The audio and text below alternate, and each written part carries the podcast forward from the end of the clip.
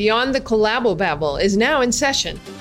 One way that I've described it to people is you started with one mindset or one point of view on the issue and and then as you educated yourself over the course of doing this documentary, you had some really big aha moments. Could you just Oh, talk? totally. Absolutely. I mean, I start and that was really my intention with all of this was it, it ended up being a journey and I just wanted to be a guide as if you were going through the same thing I was going through. And what it started out was I thought I had a focus on just trafficking.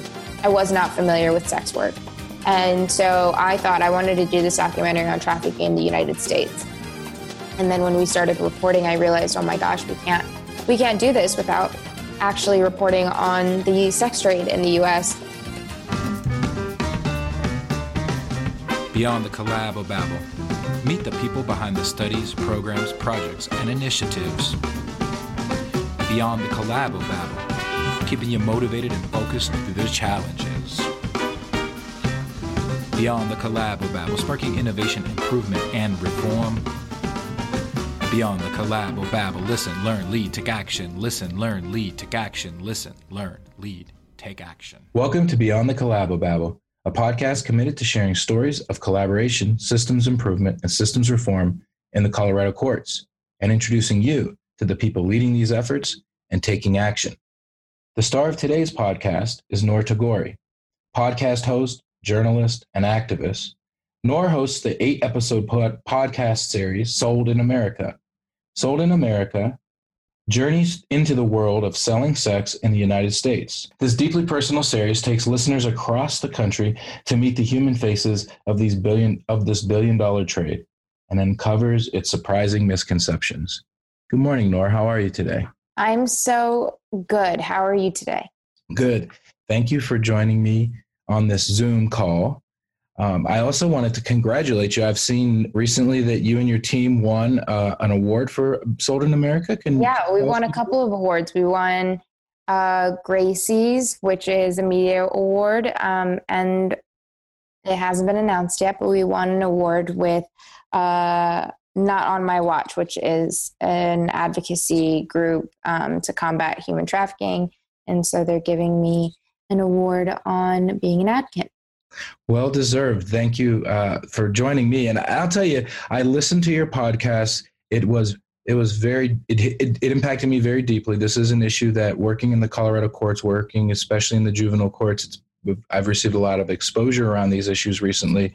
But when I listened to your podcast, it really moved me, and I decided I would reach out to you and ask if you would do an interview so that way I could share this with the people I work with across Absolutely. probation. So thank you. That was, that's the point of the podcast. Exactly. So I just want to tell people to go uh, look for this podcast if you want to have, you know, a deeper understanding of this issue. Noor, before we get started, I like to ask this question of all my guests: What does beyond the collabobabble mean to you?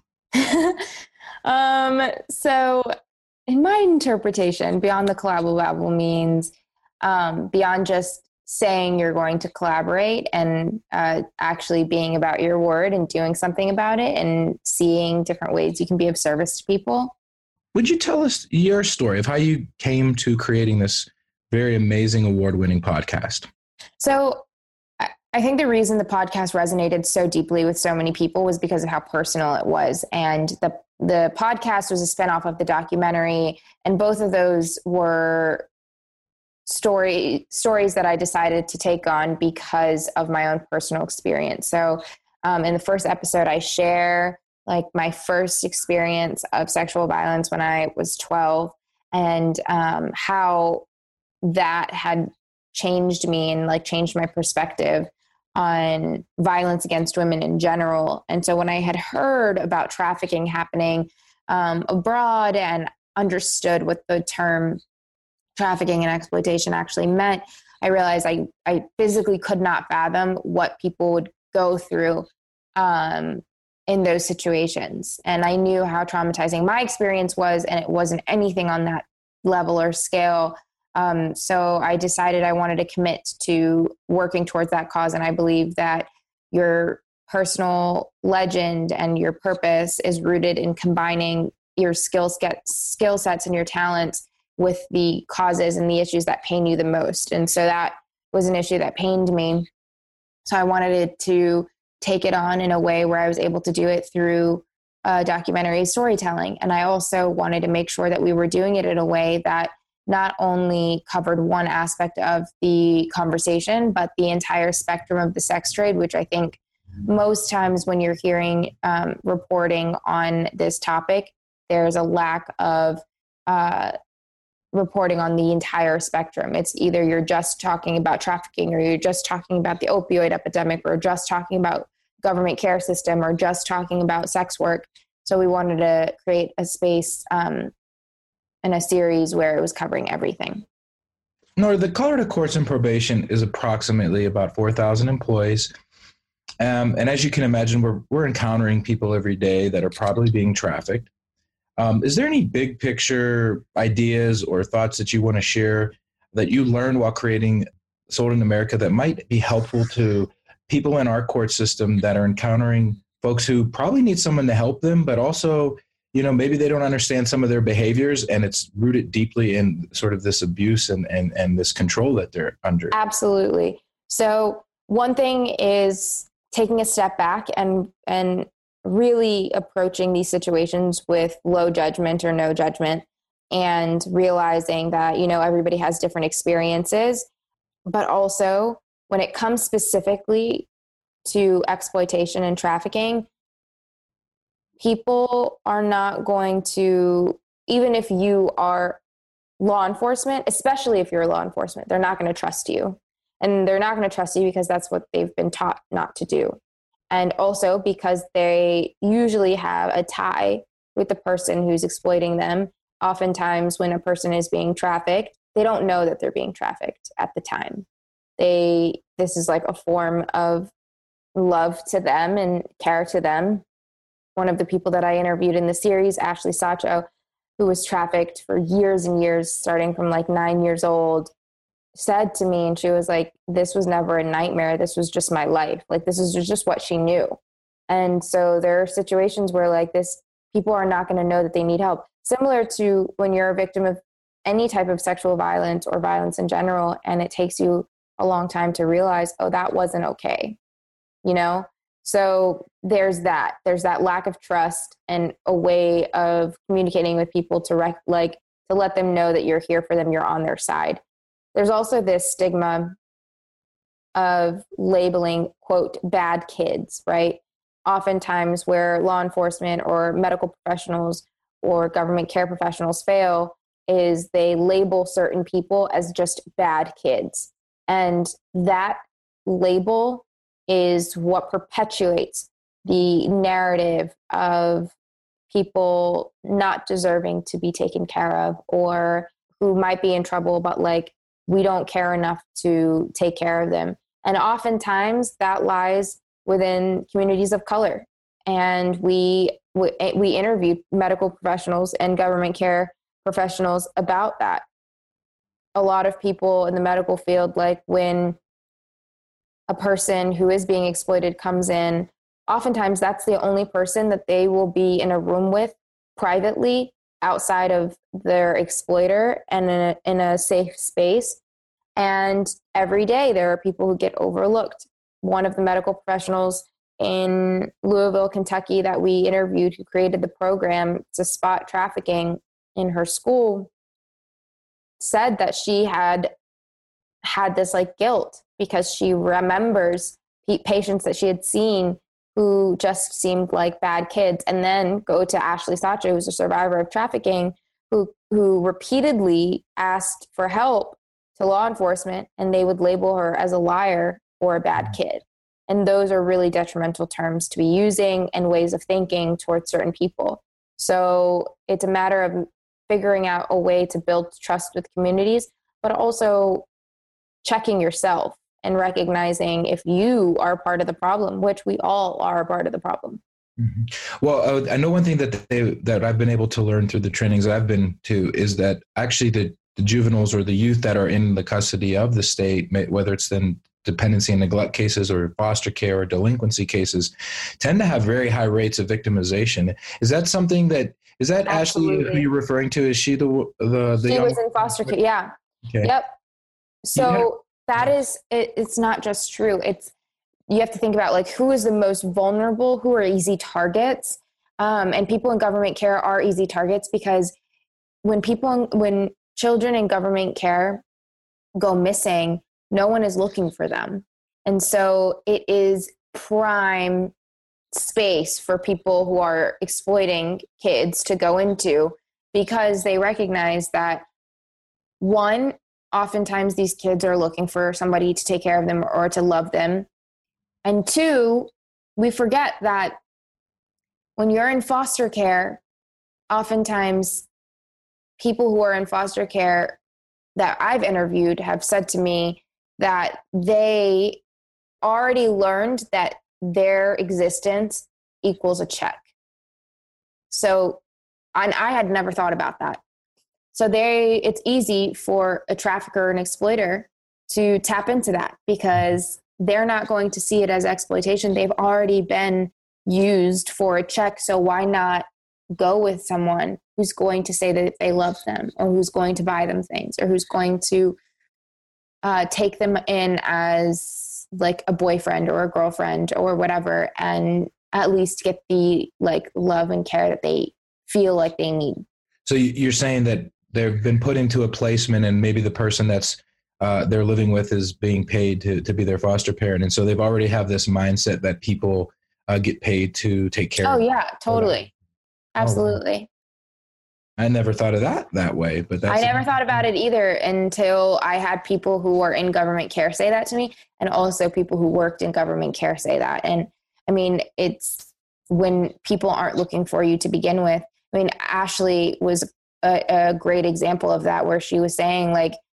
she didn't even know where her placement was, and she every time she would go to ask for help, they'd be like, "Nope, wrong person. Nope, wrong person," and she was like, and she could get in trouble for that because you she could have been charged for being a runaway. So there are all of these forces in government care that's working against kids like that. And uh, it makes it harder for them to seek help and get help now something that came across for me listening to your podcast and, and i think you maybe were alluding to this earlier that sometimes we like to look at these issues in silos homelessness opioid epidemic trafficking um, but homelessness really seemed to be a root cause problem. You want to talk a little bit more about just how you see homelessness as the connection to? Oh, totally. Yeah. So I learned that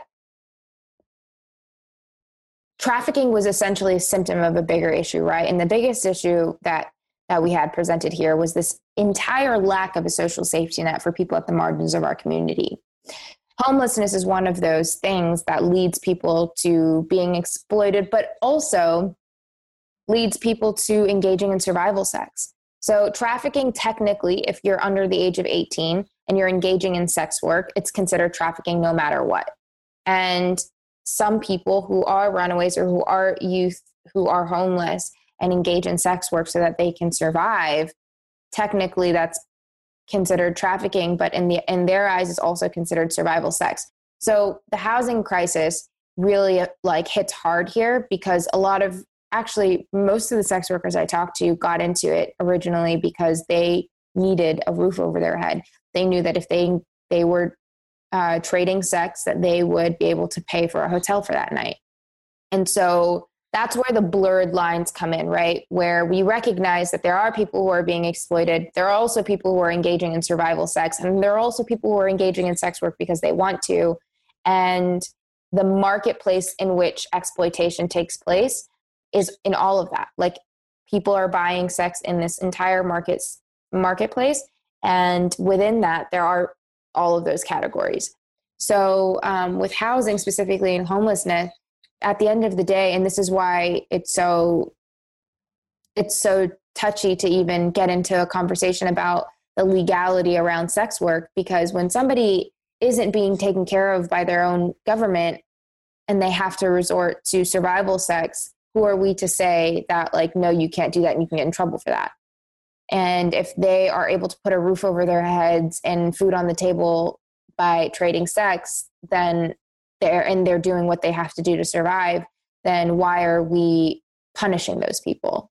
Yeah, and what you're saying really is reinforcing what uh, the podcast did for me. It really drew a sharp point on that a lot of what people's behavior is surrounding is survival. And it, it may look to us as professionals that are also working with families day in and day out.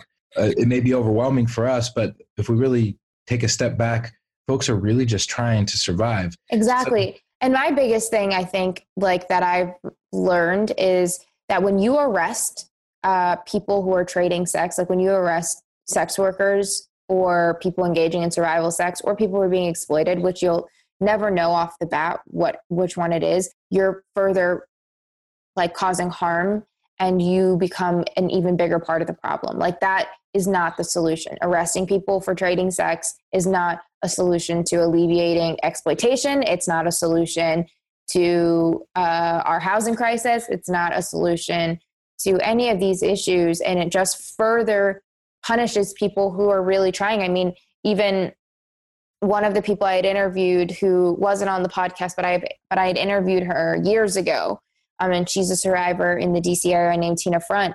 She was arrested when she was 15 years old. She was being trafficked. She was arrested for prostitution at 15 years old, and she had to, she was in jail, I think, for like two years. And and you know what's funny is I had like a, a young girl, like 14 years old, message me on Instagram uh, yesterday. She was listening to the podcast again. And she asked me, and she was like, I just have a question. Why do we arrest people who are being trafficked? And I mm-hmm. was like, see that? Well, actually, it's not that we're arresting people who are being trafficked because they're being trafficked. It's that we arrest people for prostitution without even thinking about the situation that they're in. And yeah. it takes that level of compassion and humanity and empathy and understanding to look further than what the situation is. If somebody is going to jail for, or if somebody is arrested for petty theft because they're stealing underwear and feminine products um, and hygiene items, think about like why they're doing that first. And that was an, that was an issue that we found was like we found young people. There was a situation of a, a girl who was being trafficked and she got arrested for stealing underwear and feminine products from I think like a Walmart or a CVS or something. Um, and it took her getting to a specific judge for them to dismiss it because they realized, oh, wait, she's being exploited. When things like that happen, and I think that that just goes for the broader spectrum. Like if somebody is stealing, like last week, I met somebody experiencing homelessness. We wanted and my family has a foundation to alleviate homelessness and we make care packages. We were on our way to make more care packages but we saw this guy. We didn't have any. Went to the cvs across the street. We wanted to build something for him and he was like i can't go into the cvs and i was like why? And he was like well my friend last week was arrested for stealing detergent. So they said that we're not allowed to go in. And i was just like i mean yes stealing is a crime. Okay great. But if somebody is stealing detergent it's not because they want to be mm. stealing detergent. Yeah. So why aren't we looking at the bigger issues? And that's really like the entire approach to all of this is when things are happening, when you have very clear signs of things that are happening that are not just, and do not further the injustice. And yeah. that's what the issue is. I know you had a, a, a person who did appear on your podcast whose name I think is escaping me right now, but she mentioned that she just needed help from one person and finally somebody asked her how they can help her and that kind yeah, of Christina, her the right path. She's on the same yep. She she was being trafficked and was uh, she said I remember she was like on the same block every day the same people saw her every single day and nobody ever stopped to ask if she was okay. I to be honest with you like I realized I never could understand that like if you see somebody in trouble why not ask? But I mean, so my family, we were making care packages for people experiencing homelessness this past weekend. And we were doing it with a bunch of like people who would volunteer. And we were telling people to go take it and give it to somebody on their own so that they had that own their own personal experience. And I can't tell you how many people were like, oh no can you do it for me like i don't feel comfortable going up to somebody like i'm you know i'm a little nervous about you know and i was just like about nervous about what about talking and engaging with another human being. And there's this notion that, like, if you see somebody experiencing homelessness or you see somebody distraught or you see somebody disheveled, that you're too afraid to go to them because what? What are they going to do? They're struggling. Like, and if we are not the ones to go and ask them do you need help what can we do how can we be of service to you then who's going to be that person because oftentimes the reality is is law enforcement and government care and medical pressure like the places that we expect to be the most helpful end up being the most like the groups that further this uh, sense of oppression because mm-hmm. they're they're the people who are in power who have the hand in doing something but use their own judgment and assumptions about others to further push them into the margins and like we've seen that we've seen that with in the podcast when we were talking to the to Dr. Middle who originally had that mentality and then created the program to end trafficking or there was another doctor that we, in Boston that we interviewed who was telling us about how often people would come through but like would get like they would the people in need would end up getting turned away because they were either committing crimes or they were seemingly bad people. No is it is it fair to say that, that even in some ways uh, maybe someone in the medical profession thought someone in the legal profession will help this person, or someone in the legal profession thought someone in the medical profession, or someone in the mental health profession, and so everybody's thinking. I don't even think it gets that deep, though. Oh no, why not? I don't think it gets that deep because if you're not asking somebody if they need help, I think it just goes through. Oh, you put yourself in this situation. Oh, you're addicted to opioids. Oh, that's your fault. Yeah. And we have that mentality when oftentimes especially with addiction, like Christy Love, for instance, and somebody else that we talked to in Boston was saying, like, if you're being exploited, the only way you get through it is by being on something. You have to be on something. Otherwise, you, as like, you physically can't get through what you're going through. They're numbing so, the pain, right? They're numbing the emotion. Oh, absolutely. Mm-hmm. And to, and it's just wild because a lot of places also won't take you if you're not clean like shelters or uh, treatment center like you need to be in a treatment center. But it's like the process of how do you get to how do you get someone clean after everything they've gone through? Like there is not there aren't enough systems in place for people to thoroughly be better and do better and get better. And there isn't enough people who are going to hold people like people's hands through the process to make sure that it gets done. And so we lose a lot of members of our communities without even realizing it yeah. Well, this this conversation just kind of reminded me of the arc of, of your podcast. I was wondering if you want to talk about a little bit without giving away too much, but one way that I've described it to people is you started with one mindset or one point of view on the issue and and then as you educated yourself over the course of doing this documentary, you had some really big aha moments. Could you just Oh, talk- totally. Absolutely. I mean, I start and that was really my intention with all of this was it, it ended up being a journey and I just wanted to be a guide as if you were going through the same thing I was going through. And what it started out was I thought I had a focus on just trafficking. I was not familiar with sex work. And so I thought I wanted to do this documentary on trafficking in the United States. And then when we started reporting, I realized, oh my gosh, we can't we can't do this without actually reporting on the sex trade in the US. And so it ended up being something that once we got on the ground, and we spoke to people who were actually in it, we realized how many different faces of this issue there were, right? So it wasn't just illegal sex work or legal sex work, but it was also um, the housing crisis or addiction or government care or homelessness or uh, even social media. Like there were so many aspects of this issue that we really hadn't seen talked about. And it was because a lot of times you don't really see people spending time on the ground and with people who are a part of this letting them tell their own stories. And so what i wanted to do was make sure that everybody was telling their own story and i wasn't telling it for them. And we give gave them the platform. And then you saw you see like how everything falls into place. You see how everything is mm-hmm. connected. And that's why i'm saying like when we talk about homelessness and we talk about sex work or we talk about addiction all of it is connected and all of it is the bigger are, are symptoms of this bigger issue of this lack of a social safety net. Now, the trust, it seemed like you were able to build a rapport and trust with people pretty quickly. I'm sure that maybe the documentary uh, doesn't portray all the behind the scenes work. yeah. uh, but talk about that trust building because I think for all of us in, in, in a helping service, you know, public service, wanting to help, Yeah. Um, and sometimes being frustrated, not not understanding why people aren't aren't accepting the help that maybe we're offering, or we can't build the trust. What are what are what are some of those experiences you had with trust building? Well, I, I mean, just in general, as a journalist, my trust building is rooted in finding a commonality. So I am a Muslim woman who wears a hijab, and surprisingly, I was quickly able to build trust with sex workers because they related to me because we had both experienced people telling us how to dress and how to be, right? So I would be able to start there. I think in general, anytime you're trying to connect with somebody or get them to trust you, it has to be from finding the root commonality and building on that. And if you can't find a commonality, no matter how small it is, then you're not going to get anywhere with true trust because if they can't relate to you and they see you as somebody in a suit or somebody in uniform who is trying to help them, they've immediately been taught not to trust you.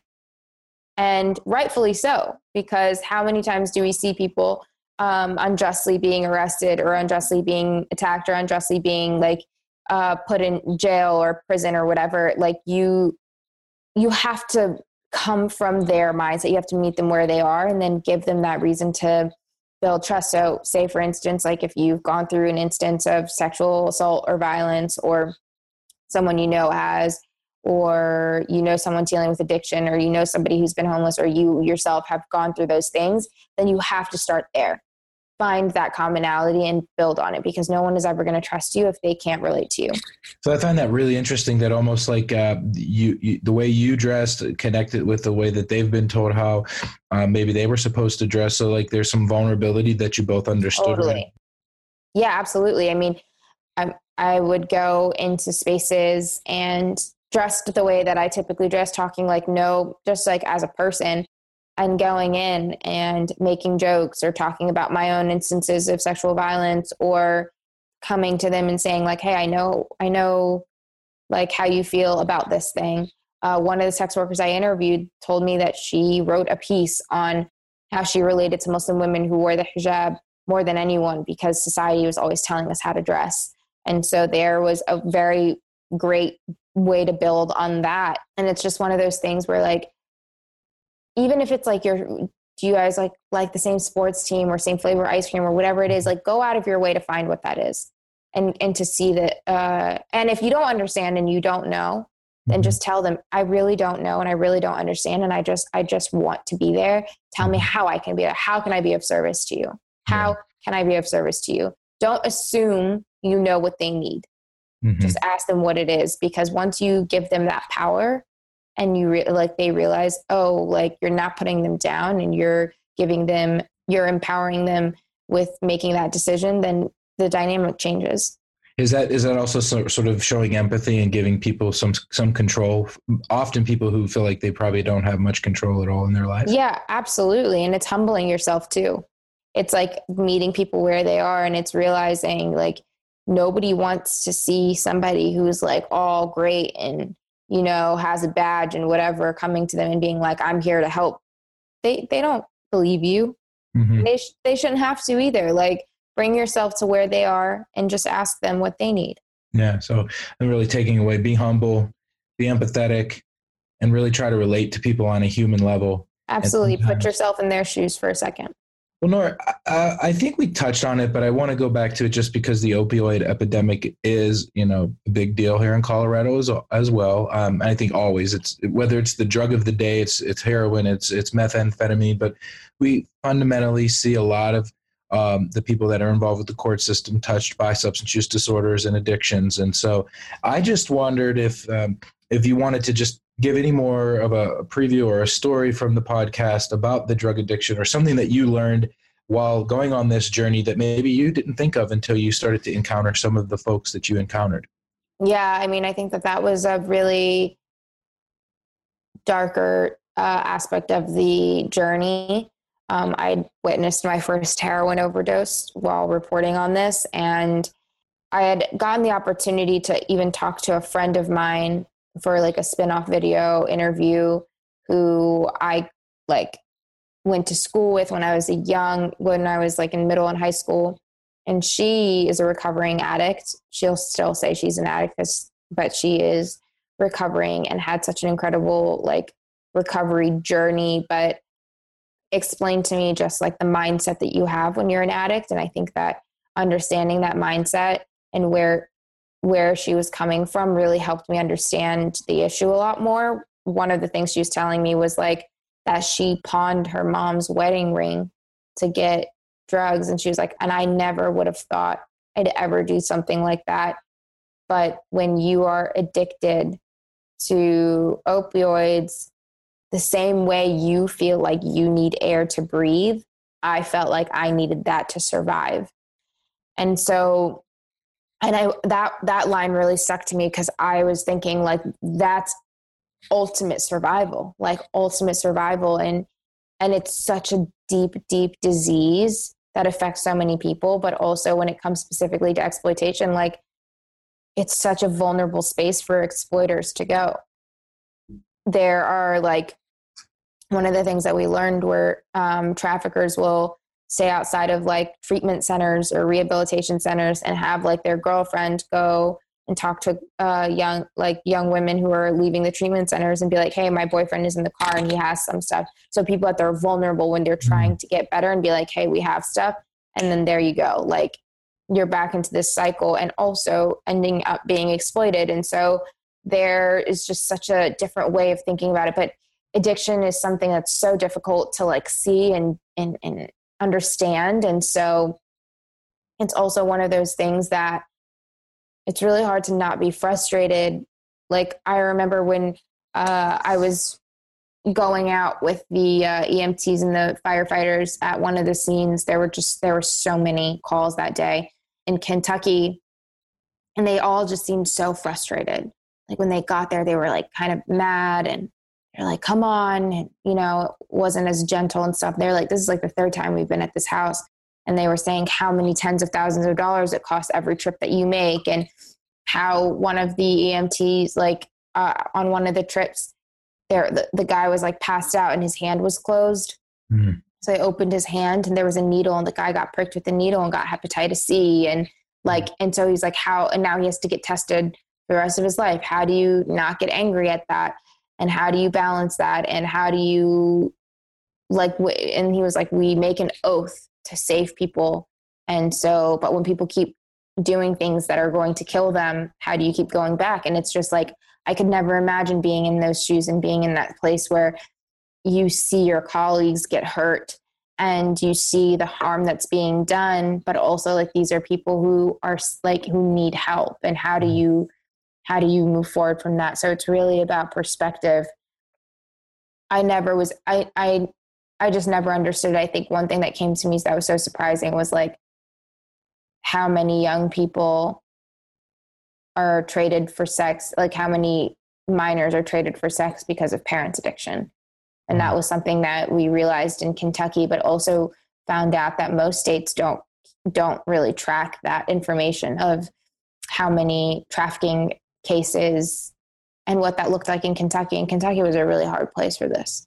That that just froze up a little bit, but I just want to rephrase what I think you were saying was that most states are not keeping records of yeah. how many children are being trafficked because of their parents' addiction. And in Kentucky, how many how many kids are being trafficked? Like how many drug related trafficking cases there are? Okay, the correlation. The correlation one other thing before we get ready to wrap this up, I wanted to ask you as you as you saw those workers who were helping people, saving their lives, and you could see maybe their frustration and another way of talking about it sometimes is the, the secondary trauma, just the secondary trauma on the people that are on the front lines trying to help. And I think absolutely sometimes court people working in courts, uh, judges, probation officers, court staff, drug court coordinators are interacting with people building relationships and really starting to you know want to help people and then seeing the relapse seeing the overdose seeing the the terrible things that you were seeing on that day that you were riding along. Can you talk at all about maybe how you view maybe secondary trauma or post traumatic stress a little bit differently after talking to these folks and even for yourself doing the series? Yeah i think that for me a lot of i mean for me personally it's hard, right? Because you see the trauma that people are going through every day, and then you're like, I'm not going through this, so how can I feel guilty, right? There's that. But then I learned about I learned about secondary trauma while reporting on this. I didn't know it was a thing. Oh, okay. Yeah, and then I, uh, I mean, I for the first time ever started going to therapy when I was reporting and like went to do like a like a self care retreat and started kind of opening up because I realized for me personally and for a lot of people I think certain things are very triggering because of things that you've gone through even if you don't realize it.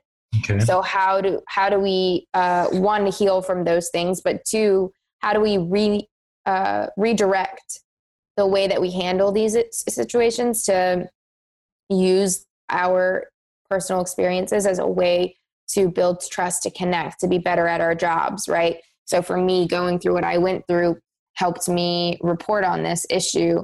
But if you've gone through certain instances and you're working, say, in law enforcement or in the medical profession or whatever, how do you use your experiences or the experiences of others around you to build trust with people that need to be heard, right? And to be quite honest, it's still a journey for me. Like I still, I'm still trying to figure out what the best way to go about it is, especially if you're somebody who uh, internalizes things a lot, which I do. I like take in people's emotions and feelings. I mean, my dad is also like a doctor. He's a pathologist and a medical examiner, and so he he deals with cancer and death every day. And I always like try to gauge him on how do you give people such like terrible news or go to such like traumatizing scenes and like still maintain a center for yourself, right? And it's a matter of like you realize you do your job best when you are your best. And so it's not it's not selfishness, it's making sure you're taking care of yourself so that you can do better for everybody around you because it doesn't do you any good to take that in. And it's really it's like a lot easier said than done. So that's what I'm learning right now. Yeah. Well, Noor, I was wondering if you could just share with our audience just how they can find your podcast, what they can expect to learn, and yeah. a little reason why they should listen. so the podcast is called Sold in America. You can listen to it anywhere you get your podcast: Apple Podcast, Stitcher, Spotify, uh, you name it. And what you can expect is to truly be taken on a journey, to be taken on a journey um, throughout the sex trade of the United States and what you can expect for sure is by the end of it no matter what you started out thinking you will you will say to yourself i never thought about it this way because that has been the overall response even to people who are involved in certain aspects of this trade hearing the podcast they still had different um, different mindsets by the end of it which was really amazing. And you should listen to it because i did all the work for you we, we took two years we took two years to finish this project and we wanted to make it digestible understanding and tell the story through a human lens and really make sure that the right people were telling their stories for themselves it's a place where you can get this kind of resource and understanding and trust that uh, it's it's accurate and it's being told by the people who are actually experiencing this all right and then are there do you have any top three takeaways for taking action for the audience, or do you have just one big takeaway? You choose if you have three or one. Ooh, well, I think my overall takeaway from all of this is just being able to uh, ask people how you can be of service to them. All of the the professional spaces that we're talking about are technically spaces of service, right? Um, but don't assume you know how to be of service to people. Ask how you can be of service to them because uh, you, you, haven't walked into their in their shoes, and we aren't familiar with everybody's experience, and everybody has a different one. Um, so if we really care about people, we need to know meet them where they're at, and then also I think one of the biggest things was just maintaining low judgment. I think it's impossible to have zero judgment towards people, but low judgment, which means that if even if you have a judgment in your mind, don't act on it and let it pass. And you'll you'd be surprised how many people open up to you how many people connect with you how many people trust you and how many people you can help when you maintain that mentality. All right. I love that takeaway and then my last section is always to get to know the guest i have about four sure yeah all right so did anything surprise you about today's podcast um, I think that it's just really cool that you're doing this. This right. is like the first time I'm doing something like this. I think that I didn't, I didn't, re- I didn't know there were internal podcasts. So this is great. Oh, thank and thank you so much for being a guest. Yeah, it was just something we're starting in Colorado, and I having, love it. I love, love, love having it. having someone like you. I just want the audience to know that I reached out to you late last year, and we've been trying to work on a, an in-person interview, and it just the timing didn't work out. But I just want to thank you so much for like continuing that conversation with me. Thank you. A huge. This is going to be a huge um, opportunity for for my audience and, and the Colorado courts and probation. What's your favorite thing or place about Colorado? Okay, so I'm going to Colorado next week, I think. I've never spent time in Colorado. I've only passed through it, if I'm not mistaken. So right now, as of right now, my favorite part of Colorado is the mountains because that's all I see from the the Okay. airplane. Um, but I'm so excited. I'm so excited to be speaking in Colorado next week. Yeah. Okay. Well, if you're ever coming back for some time, you can always email me to find out some Yeah. places to visit. You could also just send me some food spots. Yeah. Okay. Yeah. Well, green chili is the big famous thing here in Colorado. Green chili. Mexican great. green chili. Yeah. So if you find any like restaurant that's serving Mexican green chili, give it a shot. It's kind of like Perfect. it, they usually smother it on a burrito or eat it as Oh. soup with tortillas, and it's excellent. And Sounds so good. you just ask somebody for one of the local favorites. Where is somewhere in the world that you dream of visiting one day? Mm, Tokyo. All right, I've been to Tokyo. You should definitely go. Oh my gosh. Yay. My, was my parents cool. just told me they're going, and I was like, wait, Yeah. what? Yeah, yeah, definitely get out there. So, what is your perfect meal? Oh my gosh. That's such a great question. I'm like the ultimate foodie. I love, love, love, love food. Uh, my perfect meal. I'm like going to go into detail. Uh, so my family is Libyan. So we have a meal called rishtat al kiskas, which is like a it's like a pasta, but it's like very thin little pieces of pasta that are like hand done. And when you start eating it, it's almost like doughy because it's so soft with this like tomato sauce and these onions, and like it's just so delicious. So I love like a good traditional Libyan dish. Um, or I mean, I love Mexican food. That's like my Mhm. favorite right now. So yesterday I had like chicken mole tortillas with uh, like street corn, and I eat chips and guac or avocado like three times a day. Okay, last question is: What is something you believed for a long time that you later found to be untrue? Mm. Well, related to Sold in America, I believed that. I think I believed that, like the aboli- for a short period of time, that the abolitionist approach to this, where we arrest men who buy sex, was the solution. Um, but I don't think that that's the solution anymore. And if you listen to the podcast, you'll find out why. All right, that's a great way to end. Once again, thank you. Thank And- you. And like I said, if you're in town, uh, always feel free to to reach out, and we'll give you some um, recommendations. Totally. Thank you so much. We'll talk soon. All right, bye bye. Bye. Well, that's it for this episode of Beyond the Collabo Babble. Listen, learn, listen, lead, learn, take action. Listen, learn, listen, learn, take action. Listen, learn, listen, learn, take action.